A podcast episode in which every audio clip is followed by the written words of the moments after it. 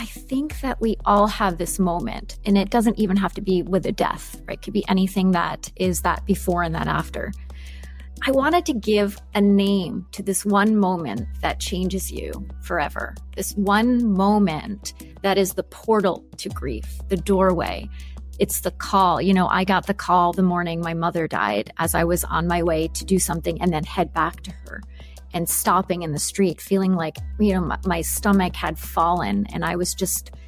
I, I, started to free fall in some way and I didn't know where I would land. It's the moment where you you have that news you know you get a diagnosis yeah. or you know you're you're at the vet with your pet and you get that news it's that one moment that everyone can relate to yeah. you know the moment your person breaks up with you that you don't know what to do next yeah. You don't know where it will take you what that will look like what you will feel how you will even navigate it Welcome back, my friends, to Grief is a Sneaky Bitch podcast. I'm your host, Lisa Keefauver. Isn't it time you moved on? Why can't she move on already?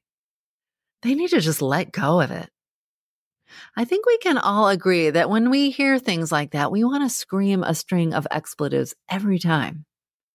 Whether we're grieving a death loss, the end of a friendship, a breakup, or an ambiguous loss, 100% of us experience grief. Yet so many of us feel stuck because the old ways of thinking of moving on just don't align with what we know we need deep down to find a way to move forward, not on, and to be able to carry our person with us in our hearts. That's why I am thrilled to be in conversation today with fellow social worker Gina Moffa. She's the author of Moving On Doesn't Mean Letting Go, a modern guide to navigating loss. She's a licensed grief and trauma psychotherapist and mental health educator in New York City. In practice for two decades, Gina helps people seeking treatment for trauma, grief, as well as challenging life experiences and transitions. One of Gina's clinical passions is helping people to navigate different types of losses in a way that helps them find their own sense of meaning and thus invite life in again a little bit at a time. She is full of warmth and wisdom, and you are going to love the topics we explore today.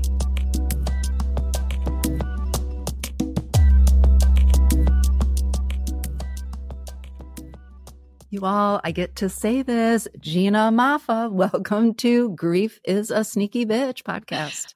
Oh my God. I'm so happy to be here with you, Lisa. This is a dream come true. same. I feel the same. Y'all off the air, we were already vibing on how similar our approaches are to bringing our personal and professional lens to really helping to unpack what it means to grieve, particularly what it means to grieve in, in this culture, in Western culture. And um, so you're going to just hear us probably nerding out and saying, yes, me too. And hopefully, as a listener, you're going to be nodding your head right along with what we have to share. But today, um, we're going to be talking about Gina's incredible book, Moving On Doesn't Mean Letting Go, which can we just all repeat that for a minute? Moving on doesn't mean letting go. I'm going to drop a link in the show notes. You all know that. You could should also should follow um, Gina on social media to keep up with her appearances, etc. But we're going to be diving deep into this book and listeners, what you're in a treat for for today in our conversation, but also, of course, when you pick up your copy of the book, is it's not just that Gina's bringing her wisdom and her professional experience as a therapist for these past few decades to bear. She brings a very thoughtful, compassionate, personal approach to walking alongside us and pay, helping us pace because I think um, that's some of the challenge for so many of us. So you're going to get to enjoy that today, listeners. I'm so excited for you and for me because we get to be in conversation. Gina, welcome to the show. Thank you so much. Thank you. So Let's I've already, eh, if you're watching clips or seeing this, you can see I've got, I'm listening to the little ASMR here, the, all the tabs of all the places, and that's not even all the places I've tabbed.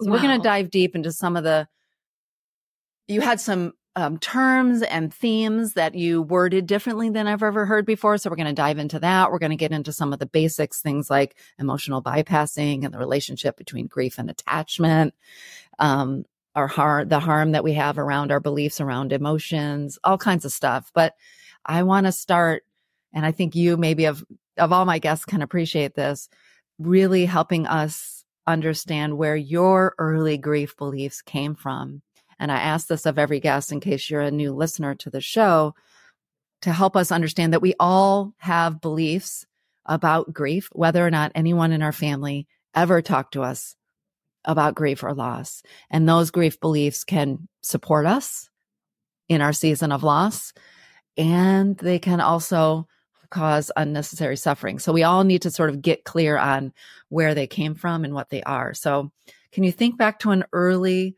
loss in your life and mm-hmm. um, how are the adults modeling grief or not modeling grief and loss what did that look like what did you learn when you look back now it was really interesting because i feel like my family is really demonstrative when it comes yeah. to grief in sharing their tears and and bodily movements you know like okay. thrashing about or you know palm to the forehead and you know very italian black lace you know at funerals okay and yeah. yet no one ever spoke no one ever spoke about the losses mm. you would mm. see the adults crying you would see them you know holding on like they were about to faint almost and you know f- looking really forlorn but yeah. no one ever spoke and so after the wakes or after the funeral, people would just eat and and and gather. And it would be like oh okay we just did this thing and now we're eating and life just kind of goes on. Yeah. and it was really strange you know it was my great grandmother who died. I was very close with her uh, and she died when i was 10 and i remember what i wore and i remember kind of sitting watching everybody yeah. um, from this chair. I was sitting with my grandmother and and she was just so over the top with her body. I did I I was kind of afraid of her. I didn't yeah. know what was going to happen. But no one spoke and it was to this day one of the one of the most bizarre things, you know, that we could be so physical in it so briefly and then it's gone. Um so uh, yeah, I mean, it was, it was always really confusing to me, but it was always incredibly demonstrative. I so appreciate you might be one of the first guests I had that sort of showed the both and of the way in which we learned about grief in that particular way because I think to the power of sort of like adornment and when we think of mourning practices, right? And ritual mourning rituals, but also the demonstrativeness, which has its place, as you even talk about in your beautiful book, right? M- emotions need to move, right? And so, like the movement, the tears, maybe the big hand gestures, as you said, the hand over the forehead are important. Mm-hmm. And what there was missing. So, it was not only that they were not talking about um, their feelings, but did that also mean they were not bringing that person's memory forward in terms of you know, do you remember how great grandma did this or or was it sort of yeah. all? Yeah, all. Never. The only thing we've ever talked about again was my great my great grandmother had a, an affinity for Chips Ahoy cookies. I mean, and to the to the point where she had she had them lined up, and they were they were piled up so high that they you know they were uh, almost as high as the doorknob, you know, on in one of the rooms that she had in her house, and it was this visual that I'll always have, and people bring that up a lot. Yeah. That was yeah. sort of what they took, like, oh, she had so many cookies. What are we going to do with these cookies? and maybe it started my love of cookies, but I mean that's not a bad tradition to pass down in the family. Not a right? bad tradition, but yeah. definitely strange, you know, yeah. very unique. So, yeah. Well, it's so interesting. Um, I appreciate you sharing that. And what was your great grandmother's name? How about we bring her into the room? Sure, Josephine. Josephine. Thank you for sharing Josephine with us and her love of Chips Ahoy. so important it's interesting to me uh, whenever I'm speaking with someone who's been a professional helper, you know, um, in hospice or palliative, or in your case, in a therapist specializing in grief and trauma. Share just a little bit about what drew you to the profession. Mm-hmm. um, what you know now about what drew you to the profession. I'm so interested because so many of us who get into the profession think we're going in for one reason. And then when we look back, we realize we went in for a different reason. What drew you into the profession and why grief and trauma as your specialties now? Yeah, well, actually, you know, I was an international relations major and political science and a psych minor. And so I knew that I wanted to put those things together. And then I was doing a thesis on terrorism and the psychological aftermath. And shortly after September 11th happened. Mm-hmm. And it, it sort of, it helped me sort of segue from law school to kind of human behavior and wanting to do more of that. It was the first time that PTSD and trauma became a mainstream term that you heard in your living room yeah. outside of just, you know, being associated with Vietnam. Yeah. And war syndrome. And so I was really fascinated by the fact that no one knew what to do. Everybody was ruminating. You know, I live in New York City, so yeah. it was very, very, you know, very present for us. And it it really it just put a spark inside of me of I I want to be a part of this. I want to be a part of helping people move through this because I don't really I'm just at the tip of even understanding what trauma is. Yeah. And you know, and so I want to learn more and I want to use it in some way. And so it started out um, my working through, you know, NYU and then doing a um, a certification program after on trauma studies. And it was one of the first kind of around back in 2005. and, you know, back in the stone ages of trauma. yeah. yeah. And, um, and I was doing it at NYU and, you know, through the years, you know, I, I was realizing that everyone was talking about the trauma and the nervous system and no one was talking about the loss. Then when no one was talking about the loss within a trauma, that sensation of before and after, and how we pick up the pieces, what that looks like. How do we mourn what was? And how do we look through the layers of even the secondary losses and the, you know, cumulative losses? And I got really interested in that. Um, and so I sort of realized that they were both together. They're, you know, in my book, I even call them sisters. Yes. And, you know, a lot of people would think, you know, you can have grief without trauma. That is true, but you yeah. can't have trauma without grief. And so um, it felt important for me to to always kind of have them joint just in case, you know, yeah. just yeah. in case, at least to be mentioned. Um, and so that's how I got into it. And it just felt like a sweet spot for me that it felt like a lot of my colleagues weren't, you know, they were afraid of it in a way sometimes. You know, grief is something that uh, unless you've you've come face to face with it in some yeah. way personally, it can be really a strange and somewhat awkward thing to confront. And I think because everybody grieves differently, you know, a therapist even coming into it, it, it can be like a danger zone. Like, what if I get this wrong? Because it's not, you know, I don't know their way. Yeah. Um, and so I just felt like I wanted to go in and be a part of what I felt wasn't being addressed or helped or confronted, so to speak. Yeah. Yeah.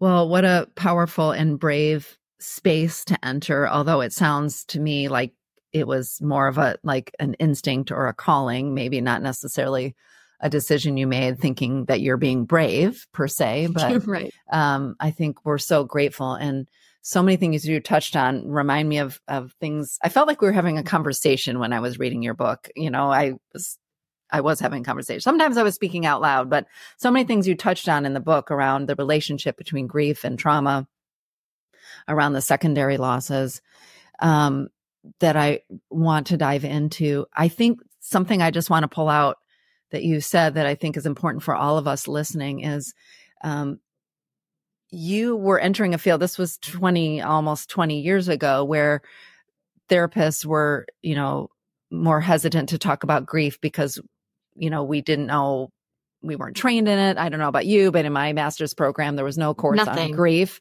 right? Which is sort of mind boggling, you know, to me, um, which is why I was so grateful to be invited to teach that, you know, in the school of yeah. social work at UT Austin. But most of us, whether you're my age in your 50s or your 40s or 30s, even your 20s, even in today's culture where we thankfully have so many more folks like you, like me, I'm speaking with Meghan Riordan Jarvis later today for the pod. Amazing. You know, so many people are having these conversations. I still want to recognize for most of us at the individual level, we're still existing in a pretty grief illiterate culture. We're still existing in a world where it's not just the mm-hmm. therapist who doesn't want to touch the subject because they're worried about getting it wrong. It's your best friend and your neighbor and your boss. Right. And so we're doing this work to unpack that to make it easier. But I just want to sort of name and normalize that we've made progress, but we still have some ways to go. So if you, the listener, is feeling some sort of way like we haven't actually made it there yet because in your world, you don't experience that. That's that's why I do the pod, and that's why we're here to have yeah. this conversation. And thank God for this. Yeah, I mean, yeah. even even though I think grief is finally getting its day in yeah. the sun, you know, Hollywood is covering it more, and we're talking about it more thanks to the pandemic. I I, I didn't think I'd ever say thanks to a pandemic. Yeah. Um, but it's still something that people really, you know, because of capitalism or, you know, all of this, we're mm-hmm. just, how do we be, how are we more productive? How do we move through life faster? Yes. Yeah. And, and I work with younger people and they're like, how do I get through this? Like, let's, yeah. I got things to do. Yeah. And I don't have time for this. And so if you tell me I have to sit with my grief forever, I, I, am not going to be able to do it. And it's, so it's really interesting. Now is the time that yeah. we really do have to teach people what the experience is about, even though it could be different for everybody. Yeah. That there's, you know, there is sort of a blueprint in some way, but it, it's really hard. It is a yeah. really, really grief illiterate society. Yes. Yeah. And that isn't a point. I mean, you probably know this, and my listeners know if you've heard my TED talk or that point you just made about even as we come to recognize what grief really is and isn't, which is, you know, moving on and walking through the five stages in a neat, orderly fashion. Even as we learn that, we are still parts of systems, family systems, workplace systems, medical mm-hmm. systems, mm-hmm. even in some ways, I would say the, the health and wellness system and certainly capitalism that oh doesn't really, there's a real confrontation between the ways in which those systems need and want to operate and the, and the beliefs that generate them and the the ways in which we need to operate and the beliefs we need to hold as we move forward with our grief that sometimes mm-hmm. are at a real crossroads. I would say not yeah. sometimes, a lot of times. A lot of times. A lot of times are at a real crossroads. So um, that's just a context. That's not meant to be sort of a bummer, but just as a reminder to each of us is if as you said, like one of Gina's clients, you feel this sort of pull, like, yeah, yeah, yeah, I, I, you're telling me to be with my grief, but I, I got to get back to work.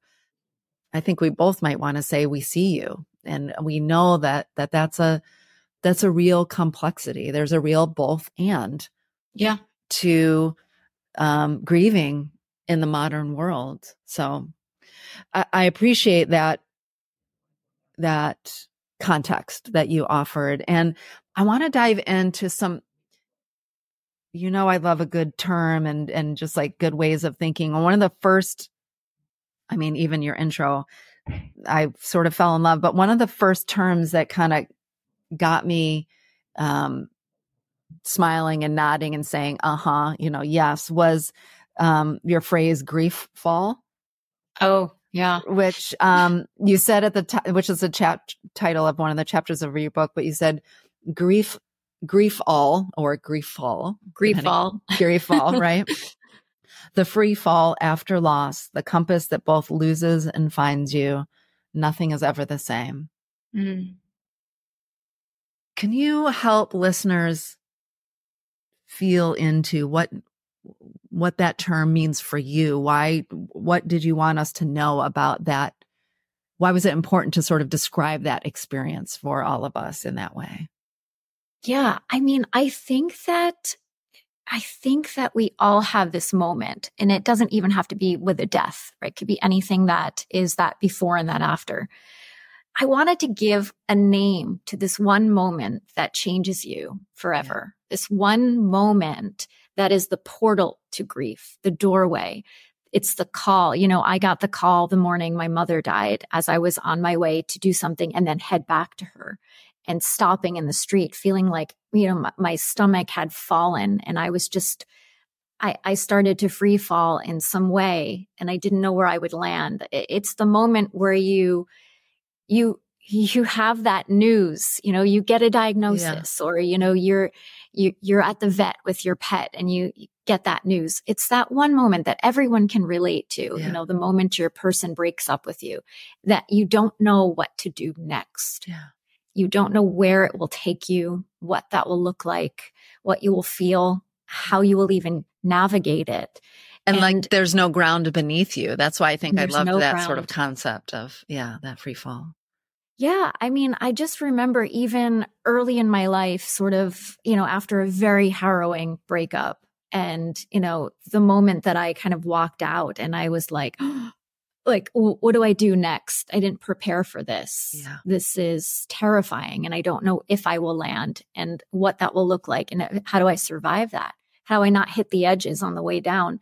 And I think that visceral feeling and that visual for me, even was something that I wanted to give people because I know everyone has experienced that one moment that nothing is ever the same.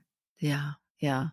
No, it was so profound to read it again. And I loved even in that description that you used that word, you know, the compass, because I think, um, as you talked about throughout the book, as I talk about often, is we have the illusion that we have I mean, we are storytelling creatures. That's just the nature of who we are as humans. But we also have this illusion that we have this map and we've in our mind played out how things are going to be.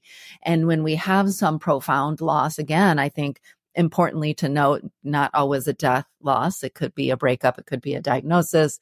It could be, you know, finding out that you're infertile. There's lots of ways in which that story, that, that compass, that orienting place that we're in all of a sudden is missing, right? And yeah. we're now learning to navigate a world and sort of and reorient ourselves, build a new compass for ourselves.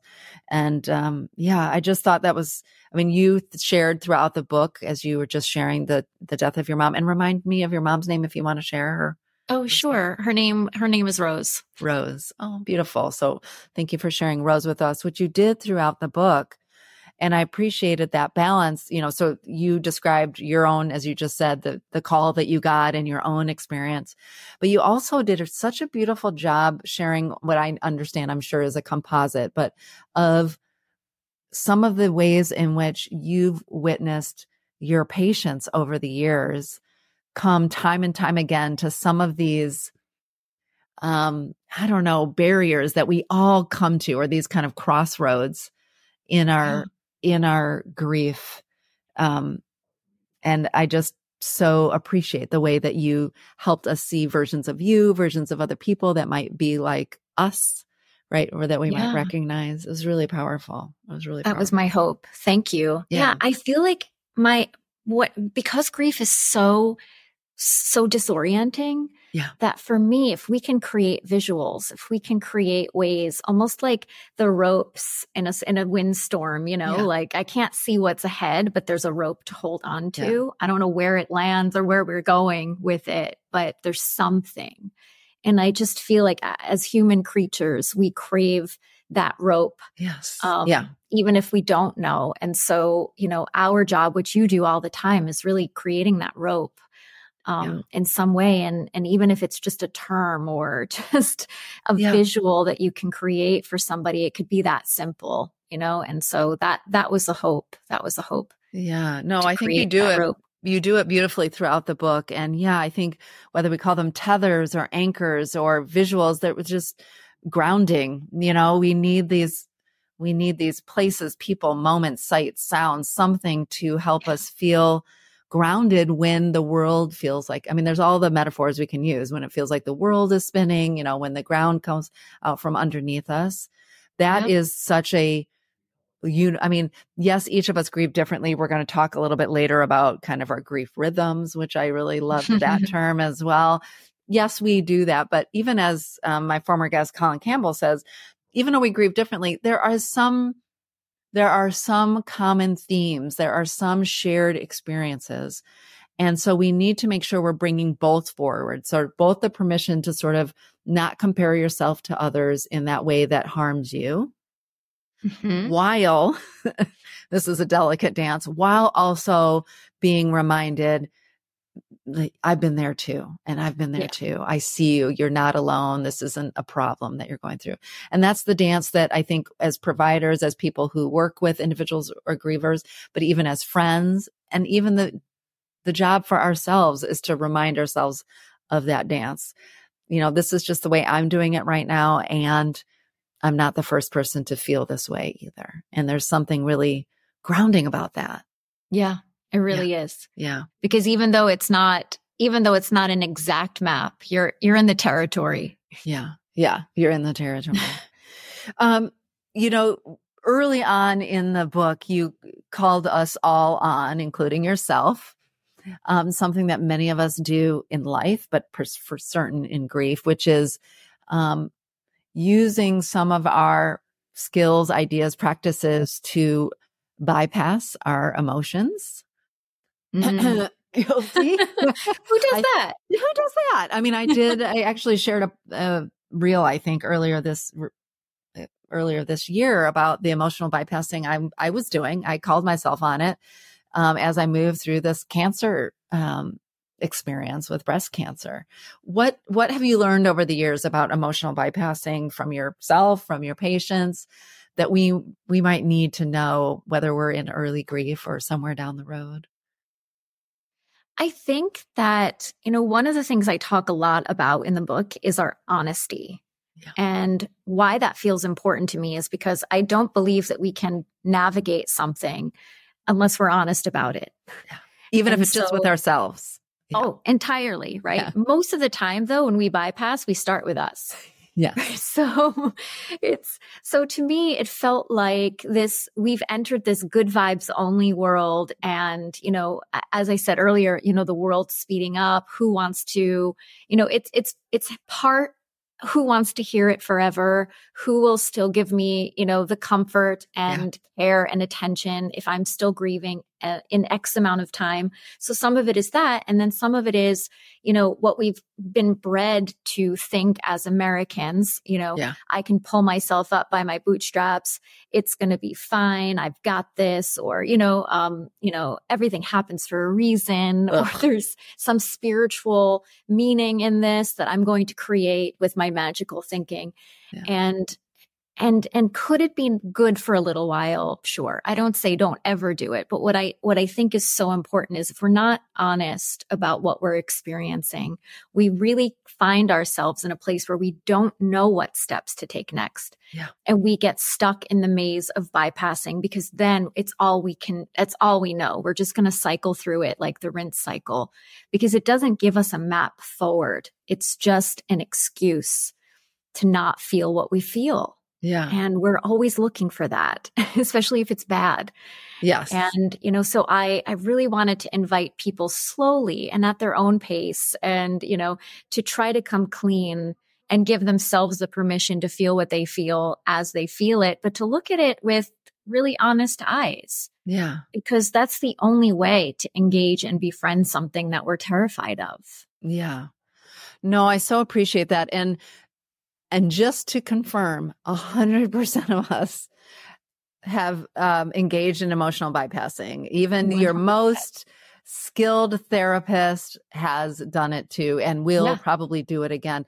Again, I I'm think doing it today. right. I, I mean, I think I think we you know, which you touch on a lot in the book, which I appreciate. I mean, emotions in some ways, especially again because of the culture we've grown up in, but big emotions feel like a threat to us often. And so emotional bypassing in some ways, I mean, if you look at it kind of like through an IFS lens, through an internal family systems lens, is sort of mm-hmm. like, thank you, system, for helping me not walk right into the trap of what feels like danger.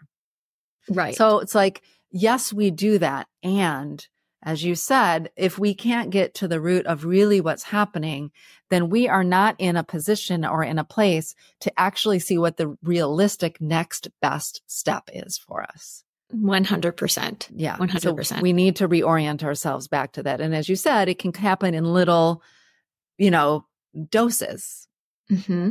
Uh, it's yeah. not all or nothing like we like to do. It's like, as you said, you have clients who are like, can I just hurry up and like just feel all the feels right now so I can just Let's get it over with. Yeah. Which, and they're also know. the good vibes only, you know, at the same yeah. time. Yeah. Let's find the meaning. Let's jump to meaning. Yeah. And, and Ooh, we I'm do that a lot. So a guilty. yeah. I mean, I definitely, I'm calling myself on that. When we get to grief, grief rhythms later, I want to talk about that too. I mean, I definitely saw myself in quite a few of those. Um, and I do want to say, I think you even p- point this out in the book, just for those who are listening who haven't read the book yet, is that finding meaning or having affirmations that make you feel good or any of those things that we're talking about, they're not inherently bad. Those can be useful tools. And when they are in replace, total replacement of feeling the rage, feeling the sorrow, feeling the resentment, getting in touch with where the guilt stories are or the shame stories are, that's when they are problematic. So it's again, it's not well the all or nothing, right? We have to, we can find places for both, but most of us try to do, do not pass go, do not collect $200, right? We try to get already to the, every time every, every time. time. yeah and then there are people you know because then you're comparing yourself to others Yes. right so Yeah. and so is able to do this why am i not there i'm comparing and despairing even in my despair yes. and so it's it it really puts us in a dangerous place when we jump to that place and it's it's we have to be able to feel those things first yeah yeah and you touch on a lot in the book i don't know we'll get into now but y'all just need to get a copy of this book because I think we talk about that a lot. Just feel your feelings. But part of what you help us unpack, because for a lot of us, we don't, what does that mean? What does that look like? How do we become more embodied? For those of us who Mhm. have a trauma history, feeling embodied does, it feels very unfamiliar. I've Yeah. said recently, I feel looking back like I've spent a good amount of my life disassociated from early trauma, right? So you do unpack that for us a lot in the book. And I really appreciated the way that you didn't assume that we all know how to do that. Thank Right. you. Yeah, I think that it's so easy for people to say this is a safe space and this is a safe place. And I am in no position, even as a therapist, to assume what safety means Yeah. to anyone. And so, you know, I want people to understand that it's okay to not know how you feel or not know how to feel what you feel. And maybe here are some of the reasons why. Yeah. You know, when we're really young, we learn how to feel our feelings and Yeah. or if it's okay Or if not. it's Yeah. Yeah. And so, you know, I talk about safety in this book nonstop because I don't want anybody navigating something that feels dangerous Yeah. and that feels depersonalizing or re-traumatizing in any way. And I think it can be really easy to go to that place and, you know, anyone can say, feel what you feel. Yeah. Um, but I, I, can't do, I mean, even just saying that, I'm like, no, don't Yeah. feel what you feel unless you're safe. Yeah. you yeah. know, or you're in a safe relationship or in a safe home or whatever it may be. Um, and that feels really, really important. You know, even as I just said, it's so you have to feel what you feel and you do. Yeah. It doesn't have to be all at once and it doesn't have to be right away. Yeah because part of emotional safety isn't just the container or the place or the person that you're maybe showing your emotions to there's it's your own emotional safety for yourself how are you um your embodied self holding that and receiving that true Yeah. right? yeah Yeah. you touched on just there which i think is a great um segue i guess into you know that we learn how to feel or how not to feel in our young adult in our in our young childhood um you dive in into this book about the relationship between grief and attachment and our various attachment styles. And i would love for you to help our listeners start to understand why it might be important to understand those connections for themselves as they're moving through their grief. I legitimately just had a conversation with a client yesterday about this exact topic. So the timing couldn't have been better but what what do we need to know about the relationship between grief and attachment when we come back Gina helps us understand the relationship between our attachment styles and our grief.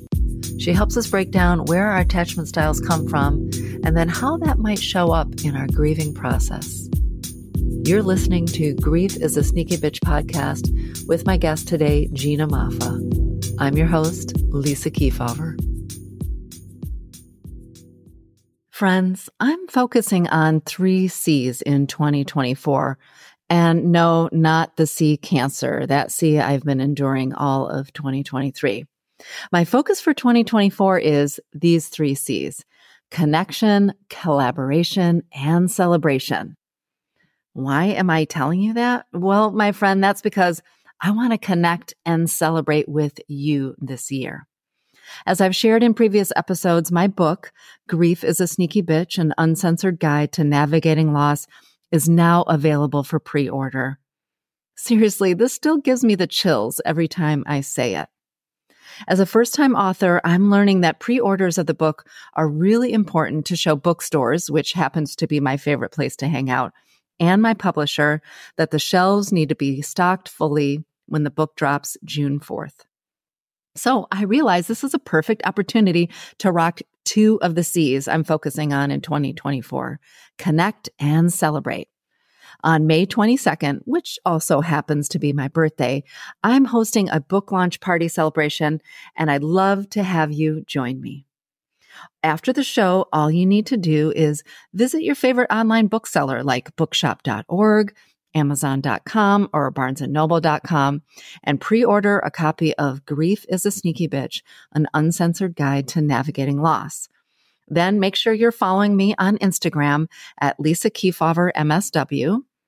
That's Lisa, K E E F A U V E R M S W. And drop me a DM there to let me know you pre ordered your copy, and I'll share the party invite link with you. I can't wait to meet you, to thank you for supporting the show and, of course, the book, answer questions about the book, dish about behind the scenes of the podcast, and more. And, of course, just take some time to celebrate our lives together. Plus, I've invited a very special guest to join me as co host. I can't wait to share that reveal with you soon. So after you've pre-ordered your copy of Grief is a Sneaky Bitch on your favorite online bookseller, don't forget to message me on Insta that you did.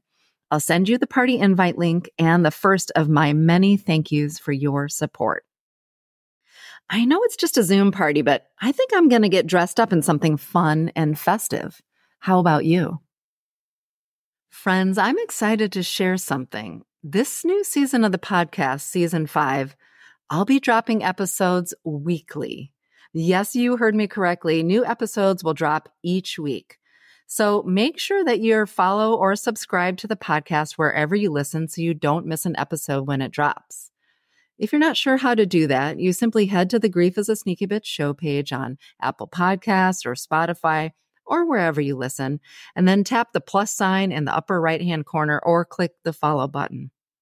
After that, if this podcast means something to you, if it's helped you in some way, why not leave a five star rating and write a review? You could also click the share button and send the show to a friend who might need it too. I appreciate every one of you for listening, subscribing, and sharing the show.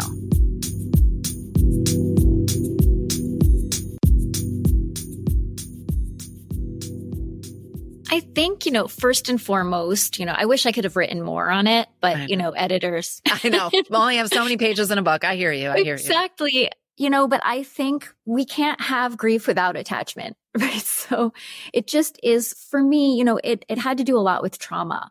People who have an anxious attachment style are going to feel this in their nervous system in a different way than somebody in secure attachment or somebody who's grown up with secure attachment if somebody has grown up with, you know, a lot of, um, neglect or, you know, an unpredictable caretaker or parent, um, you're going to be really, really hyper focused on, eh, on needs and what's happening if they're there, if they're not there, how to keep them there. Yeah. And so if you lose somebody that you are anxiously attached to in any capacity, that will feel like a trauma to you and your nervous system will not feel safe and it will feel as if you're in danger. And I think, you know, attachment and the ways in which we attach are one of the most fundamental uh, ingredients in how we grieve. It just is, you know, and it and and it is astonishing to me that we don't talk more about that, you know. including even avoidant, you know, and how do we do that? Because avoidant really has anxiety in it. And how does that come out in grief? Yeah. So I would be curious kind of what your client was making of all of this. Yeah. Well, I mean, a couple of things just for those who don't know just kind of the basic fundamentals yeah, of you. attachment. Maybe let's rewind there and then I'll fast forward. But I just, I know sometimes I get on shows with fellow social workers and we get nerd out a little bit, but tell us a little bit about attachment. And what I want, what I want to preface this by saying is, you know, grief is love is a saying that's around my beautiful friend Marissa Renee Lee wrote a phenomenal book around that. And I think it's true. And I think in a way, grief is the loss of attachment. Yeah. Or, like grief only happens when we're attached to something, someone, some idea, some belief, even if tentatively, even if anxiously, right? That there's, there's the, that tether there. But how would you help us yeah. understand attachment in its sort of most fundamental definition?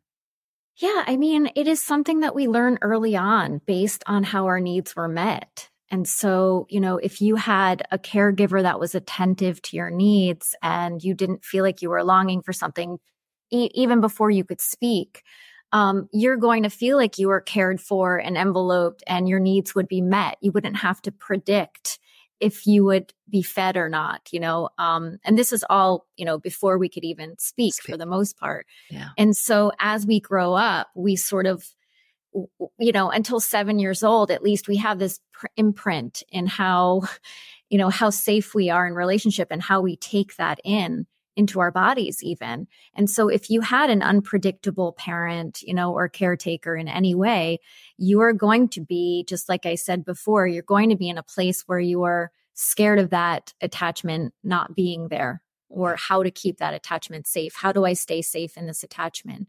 Um, or it could go in another direction and you become hyper independent and you do whatever you can to not need this attachment in some way. Yeah. Um, I don't know how to simplify it. No, no, I think that was really, no, I think that was really beautiful. And I think that context there is part of what then shows up when we think about our, our, the ways in which we do or don't feel equipped to care for ourselves in our grief, the ways in which we're behaving in our grief, I think are a, I don't know what the word is, is a magnification or is an example of how our attachment styles are playing out. I mean, I, am definitely anxious with some avoidant there. So there's some hyper independence. Yeah. But I think for a lot of people, when they're grieving, if they maybe were an anxious, have an anxious style, they become incredibly hyper vigilant which right. means to be on the lookout for everything that can go wrong or will go wrong because that helped you survive as a kid if you had an unpredictable parent. But what that looks like when you're grieving is a lot of high anxiety, a high startle response, maybe high cortisol levels. You're, you know, not sleeping well because you're always on the lookout. So I think I, that's why I appreciate that relationship, the yeah. ruminate, right? Um, which rumination really is avoidance, right? but, exactly. Uh, um, but so I think that that is important. And, and I think, you know, I won't speak too much in this particularities about this client, but I mean, I'll even say for myself, I've been really thinking about the different ways in which my own grief around my cancer diagnosis, the way it's churning up my grief over my late husband, um, who I had a secure a relationship with, surprisingly, given that I come from a very wow. anxious, um, I, from lots of anxious, you know, early childhood stuff, um, I think is helping me to start to understand. Um, first, have some more. I think we can start to have more compassion for ourselves, like not what's yes. wrong with me because I'm behaving this way. I'm really startled, whereas my sibling or my friend doesn't act that way. I can start to sort of look at it and say, "Oh, this is old stuff." This is yes. this is old stuff that predates this particular thing and this is how I learned how to keep safe and mm-hmm. it's not yeah. maybe serving me now. I think that's the invitation for all of us. And that's why I think it's helpful to start to and you'll get this readers when you look through the book even though she said she didn't get to dedicate as much as Gina wanted in the book. There's some really beautiful information there about attachment and I think for all of us to better understand how our attachment styles might be impacting the ways in which we're grieving, what barriers it might be putting up for us, what Yeah. opportunities we might have to learn and to shift, not just our relationship with maybe the person we lost, but also how we're showing up with other people in the world. Yeah, Yeah. absolutely. That's that's why I think sometimes therapy is Yeah. is the way to go, right? Because we we we do delve into that area and Yeah. you know a lot of people will wonder why they feel stuck or why they're feeling this so much or why they can't sleep at night. And you know uh, it's just this loss is everyone else in my family who had the same loss is you know able to think of it differently. And i think we have to look at attachment. We have to look at our nervous system in general. There's so many factors in that will affect how we grieve that we need to be attuned to It Yeah. not just sadness anger acceptance you know denial any of that it's if only If only it was that simple, right? if Yeah. only but it, it's that's why that's the probably the only way i say you know hey if if this is you or this sounds familiar to you or this hits you in some way that makes Yeah. you feel curious or you know seen in some Yeah. way inquire more reach out to someone you know Yeah. talk about it more don't just say oh okay maybe you know i'm fine i'll be fine it's really worth exploring um, Yeah. because it heals not just this this moment, but some you know, but but moments that came way before Yes. and moments that will come ahead. And I was going to say, and shifts the capacity that you have in future relationships too. Right, right. Yeah, for sure. And to your point, I think knowing these things about ourselves can help us stop that guilt, shame, blame cycle that we get into about why we aren't able to do it or feel or see the world in the ways that other people do because we start to understand that there's something much deeper. We have a myth of will and willpower Mm-hmm. Kind of collectively. Yeah. Um, and it's not that I'm saying that we can't change. I absolutely 100% believe that we can heal and grow and change. I, otherwise, I, I wouldn't be. we wouldn't do this work. we wouldn't do be doing this work. And it's not just through simple mantras or you know will. I think that's um, you know that's dangerous. So coming back Agreed. to that compassion that we might have as we learn about these things that are more fundamental to us, that are more in our core, in our history, allow us to soften in some ways so that we can be curious, as you said, Yeah. and start to do some, some um, healing and growing and um, shifting.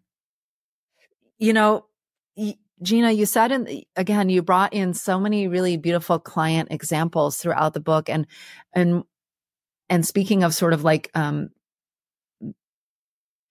willpower and myths and the, and the way we uh, attend to our emotions, you shared a story with your client Liv, who had um, learned early on some harmful beliefs about emotions, like what emotions are appropriate, what we're, how we can express them. I call them, um, you know, sort of the harm of the grief beliefs that we have around our emotions. I wonder if I can read this one section back to you because I think it's, I know I resonated with it, and I think a lot of the listeners will too. This is the story you were sharing um, about Liv's uh, relationship to her beliefs around emotions. You said, while being overwhelmed by loss, we're often confronted by our core emotional wounds, whether from childhood or previous trauma. For Liv, that core wound was shame around her vulnerability and emotions, a debilitating lesson that was likely instilled in her from a young age by her mother. These kinds of emotional double whammies, like feeling grief and then feeling shame for feeling such powerful grief, are incredibly confusing and painful and have a nasty habit of showing up at the worst possible time. But it's just a small example of the ripple effect of loss and the secondary losses it brings in its wake. just reading that again, really, that the double whammy of feeling grief and then feeling shame for feeling the power of grief. I think so many people can relate to that. And back to where we started at the beginning of like, how do you feel your feels? A lot of us learned not to feel our feels because we were criticized or judged or shunned or dismissed or received anger in Mhm. response to big feelings. Yeah. Yeah. Being shut down. And so we then feel as if we're suffering, but we have to defend our suffering whilst we're suffering. Which doesn't allow you to feel the feelings. Yes.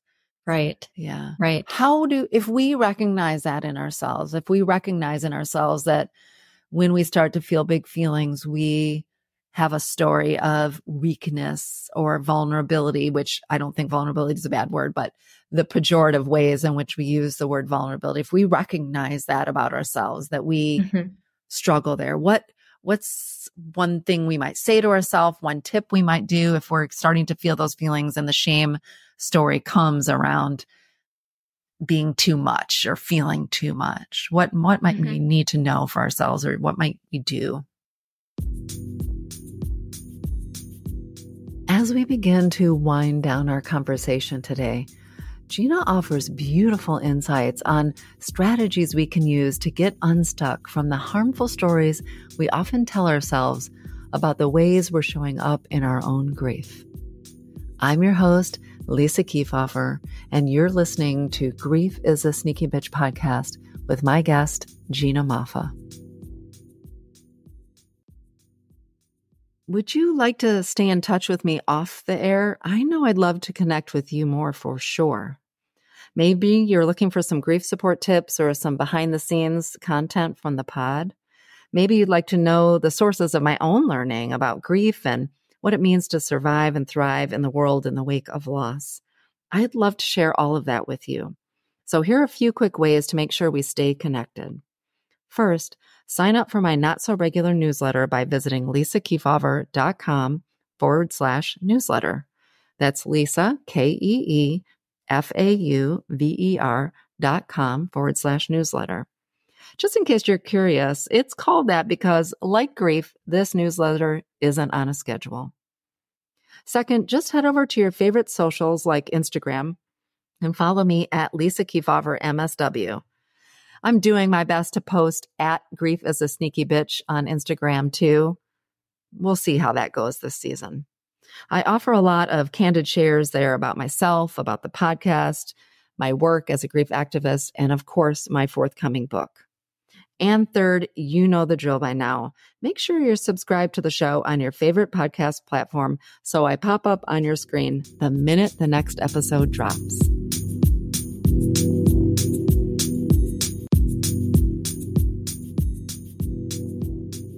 You know, sometimes even for me, I'll like put my hand on my heart and yeah. say, what, what do I need? Yeah. What does this, what does this need? What does this sense of weakness need? Yeah. What does this vulnerability need? Um, and more of the time than not, it just needs that witnessing and allowance. It doesn't necessarily even need the whole story that goes with it. It doesn't always need the history. It sometimes just needs the, the air to breathe and yeah. to see the light of day. And I think the more we can just even bring in the allowance for that understanding to be there, yeah. You know, I wasn't allowed to cry. I wasn't allowed to feel weak. I wasn't allowed to look weak. You know, my when it when it came to Liv, for example, you know, yeah. her mother would say she looked ugly when she cried. Mm. And, you know, and so it is a a painful thing to be shut down in such a way. Yeah. And and and so many layers in there about yeah. what is appropriate to at how it is to be how appropriate you need to be in the world based on someone else's opinion of you and when it seeps into how we grieve um all that does is bring up eh, that talk about the rope or the tether to yeah. all of the other times yeah. that this was how we felt and and so we wonder why it feels so big it's because it's it's not just this one isolated moment. Yes. It's, it's every moment that is, that, that is connected to it. Yeah. And so, you know, when I, when I talk with my clients about this, it's like, we can't just pull out the weeds. We've got to get to the soil. Yeah. And it's really important to clean out the system. Mm-hmm. And, and, and so you can move forward thinking about this in a healthy way. So you can accept yourself for all of the, the things that anyone else in your life has deemed ugly within you or within your expressions. And to give yourself that permission at the very least to clean the soil and, you know, so that whatever we grow is growing from a healthy place at this. And, and it's scary for so many people, right? To go back. Yeah. You know, it's, and I think that's one of the scariest things about therapy is we don't know where it's going to inevitably lead. Yeah. Um, but when it feels so big, it's never just that story. Yeah. It's all the other times that you didn't get to feel the big feelings or all the other times you were shut down.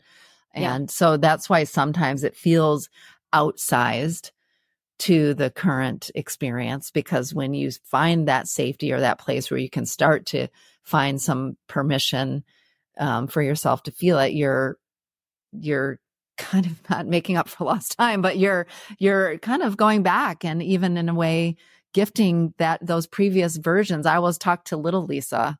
You know, I put my hand over my heart a lot and talk to little Lisa Hmm. you know, teenage Lisa and childhood Lisa. And, you know, sometimes we are um, learning to gift that version of ourselves, you know, the acknowledgement and the opportunity to feel whatever those feelings. But it can feel risky and scary because, as you said, back to attachment, if feeling big feelings was a source of our disconnect, Yep.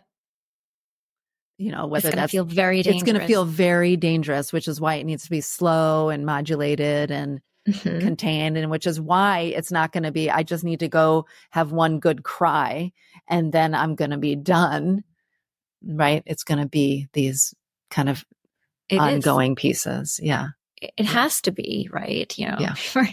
we Yeah. are the one fell swoop society. we really are and and and it's not wrong that we i mean even as i say this of course we want that too because who We wants to sit in the suck you know it's Right. not pleasant um but and i think as you said you know i talk often on the show with others about the ways in which moving f- turning to face my grief and being with my grief and my sorrow and my sadness and my rage and all those things ha- give me license for awe and wonder and joy in ways that I Mhm. didn't have before.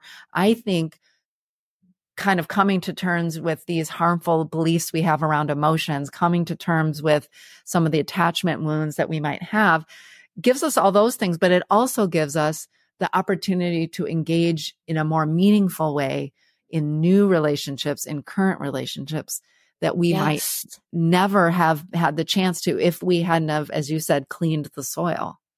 Right. 100%. So it's not, Yes. this work Yes. isn't just about attending to the loss or losses that you haven't attended to. It actually primes you in a way to feel connected to people in ways that you maybe weren't capable of before because all of that was holding you back. Yeah. yeah. Yeah. You weren't allowing it in. So you were living from this place of fear and disconnect and not even maybe knowing it, Yeah. but maybe feeling like things were always off or you were always, you know, scared to fully show yourself. Yeah. And, you know, one of the, I think one of the treasures of grief work itself is that it isn't just about the grief. Yeah. It's about, it's about the life. It's about the future. It's Yeah. about, it's about the wounds of, of, you know, Christmas past. And so, Yes. yeah. you know Yeah. and and i and look i mean and i'm a pretty chipper person i mean i'm not and you you too right we're Yeah. not doing grief work in this place of oh you know that's really bad heavy and sorrow. No, I actually think doing grief work, I mean, it's hard, but also I feel like it gives me appreciation and joy and levity and, and lightness in ways um, that is, I think it would be surprising to people who are on the outside. I think that's the most surprising. Like Yeah. you work in grief all day, but you That's look got- like you look like, like very happy. Happy. What's happening, you know? And I'm and I think because when you are working in grief, really in the trenches, you also get a bird's eye view Yeah. of somebody. You see what has made them who they are today and Yeah. where they can go Yeah. if you know if some things are tweaked and and if freedom can be found in Yeah. you know internally and it and that is such a reward such a privilege Yeah. It, it, it truly is. It truly is. You know, as we begin to wind down the conversation, which I can't believe we're already saying that, I feel like we could talk for hours, but you had another um, series of things that you talked about at the end of the book. I've often talked about, you know, we talk about a lot grief styles. Like, you know, everybody grieves Mhm. differently because we have different grief styles. Sometimes we've used the terms like emotional or intuitive or rational grievers or even dissonant. But you broke down this concept in such a phenomenal way. In your book, you called them grief rhythms. Um, the ways in which we had grief rhythms. And let me just tell you what, so many underlining in those chapters. I, I, I called myself out on my grief rhythms. So I'm going to just name some of them, but I'd love for you to pick up on some of the few that are maybe yours if you want to share or just mm-hmm. some of the common ones.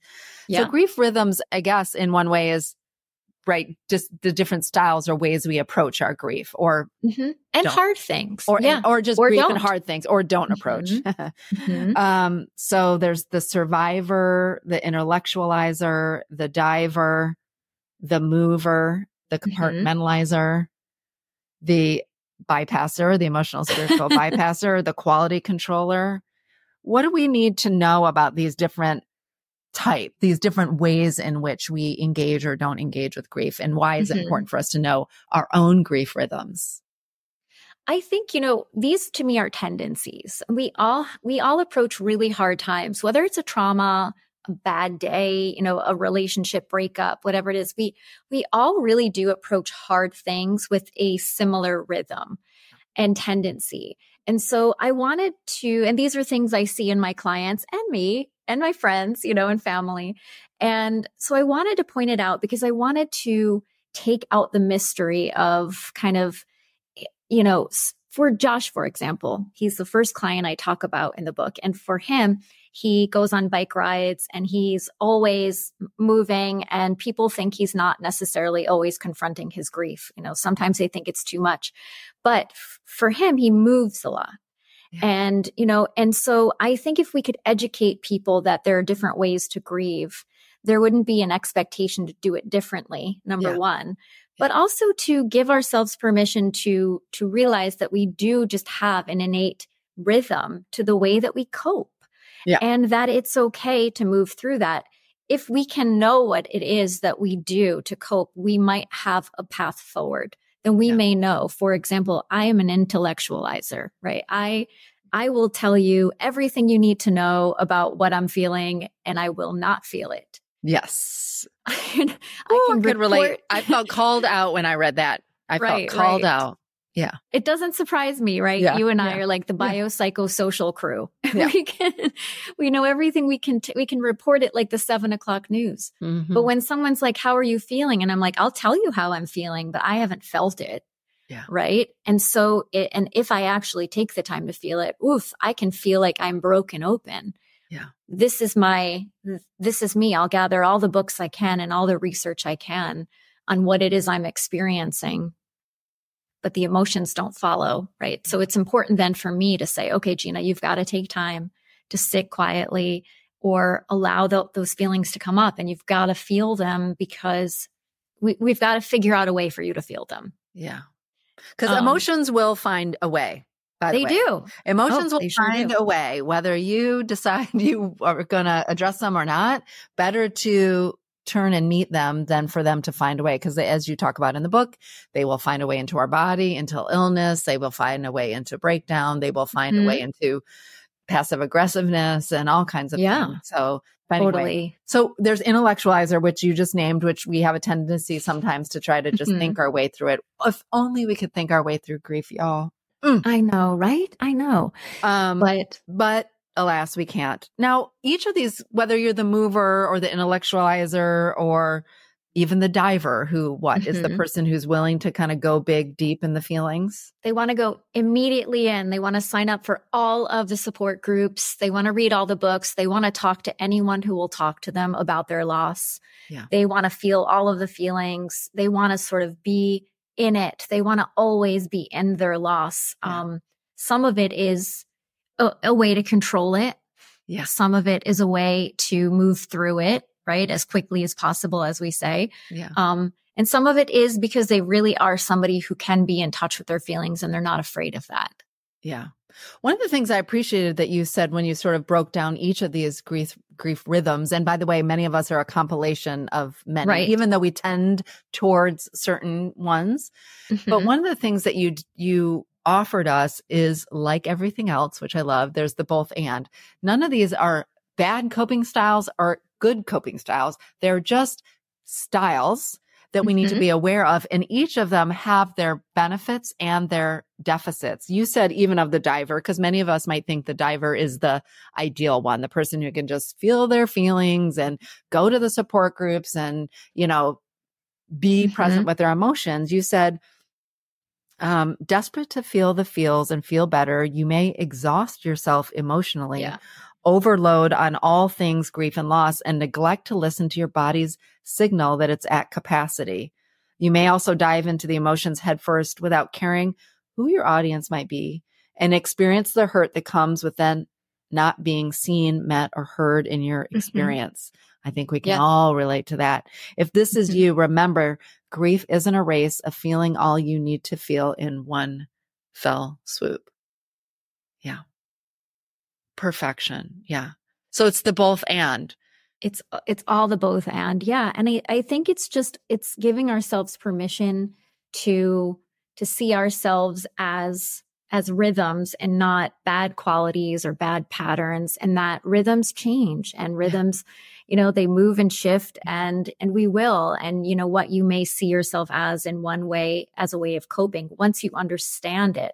And I'm- i mean part of this is education because look if you if you are if you have people who are saying you know she's she's not paying any attention to her grief whatsoever she's just working and not taking any time off and they see you as the survivor right Yeah. and you can say i don't i can't because i don't have the luxury of grieving because i have to go back to my job which has no Yeah. bereavement leave Exactly. or i'm a caregiver or i've got four kids and i don't Yeah. have the time or you know all of the above it's going to help people understand you better and Yeah. approach you differently Yeah. um, if you're working with a therapist they can help you find ways in which you can have your needs met and so for me the more we know so to speak you know i don't know Yeah. i remember saturday morning cartoons and Yeah, the, yeah. the, more, you know, I'm, I'm aging us but Yeah. um you know i think i think it's it's just all of this is a permission to be gentle yeah. In our understanding of ourselves that no matter what it is we're doing, it has pros and cons and we will swim within all of those. Yeah. Um, and that it's okay, but it's really just about understanding ourselves and the ways in which we cope with something so that we don't think it's wrong and then judge ourselves and then feel more, you know, despair around it.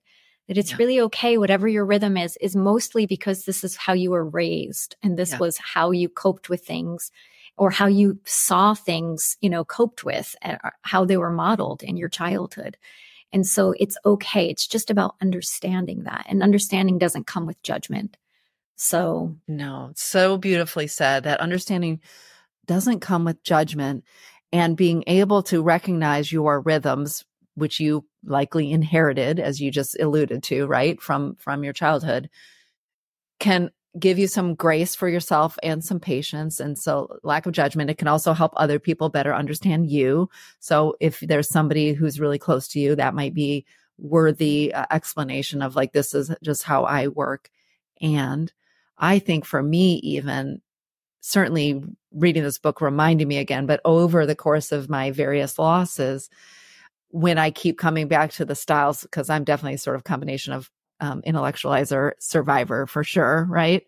And maybe a little compartmentalizer is sometimes our rhythms aren't enough or they're not serving us because we're really leaning so heavily into one or two of them that we're missing the other things that we need. And so being aware of it is not just about giving ourselves grace, but it's also, as you said, that like we talked about before, it gets us to a place where we can understand what's the next best step. And the next best Right. step might be stepping into being more of a mover or a diver or some other rhythm that might allow us to move from a get place of yeah, get in touch or move from a place of stuckness, which many of us grievers feel um, that we're in in times. And sometimes that's because we've sort of just kind of gotten into this one rhythm of survivor or of intellectualizer, and we haven't Mhm. really gotten in touch or into um, what it is we need to be with in our grief.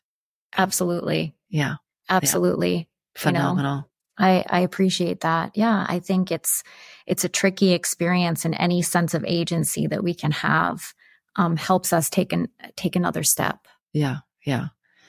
Ooh, agency. That's a whole nother topic we can get on for another day. sure is. It sure is. Um, Gina, thank you so much for joining me on Grief is a Sneaky Bitch. Y'all, it's going to be linked in my show notes. Moving on doesn't mean letting go, a modern guide to navigating loss. This is essential reading. I was saying to Gina, I'm not sure if I'm going back to teach this next semester, but if I did, I'd be adding it to my curriculum for my loss and grief course. It's really beautiful. And for those of you, particularly who are in early grief, it's you know, and, and reading sometimes is hard. It's really digestible and, and easy to follow. And there, she offers a lot of places to pause and check in and reflect. And so I think it's just really a beautiful companion, um, for you as you navigate grief. So yeah. Thank you, Gina, for joining Absolutely. me on the pod today. I so appreciate it. Thank you so much. Thank you for everything you're doing. And I can't wait to read your book. no, we're going to get together. Again. Yes, yes for sure. Absolutely. Thank you so much. Truly. Yeah. Thank you, Gina. Thanks so much. Thanks, everybody. Don't forget to check out Gina's book. And remember, if you're not subscribed to the podcast already, make sure you are so that you don't miss the next episode when it drops. And of course, if you love the show, go ahead and leave a five star rating and write a review. You can write a review about the show or even make a comment in there about the wisdom that you learned from my conversation today with Gina. Thanks, everyone. Thank you.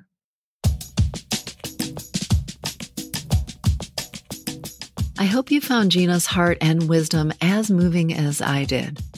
Her years of experience as a therapist combined with her lived experience of losing her mom, shows up in the most beautiful way in our conversation.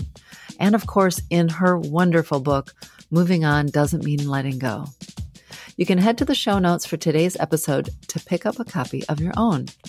Hey, and don't forget, while you're online, you can pre order a copy of my book, Grief is a Sneaky Bitch. And don't forget to message me to get yourself an invite to my book launch party celebration.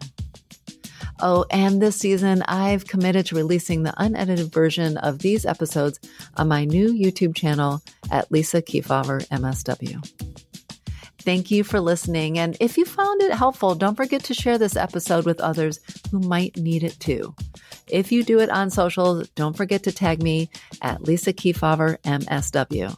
And of course, if you loved it, I'd love to see a five star rating and write a review on Apple Podcasts, Spotify, or wherever you listen to the show.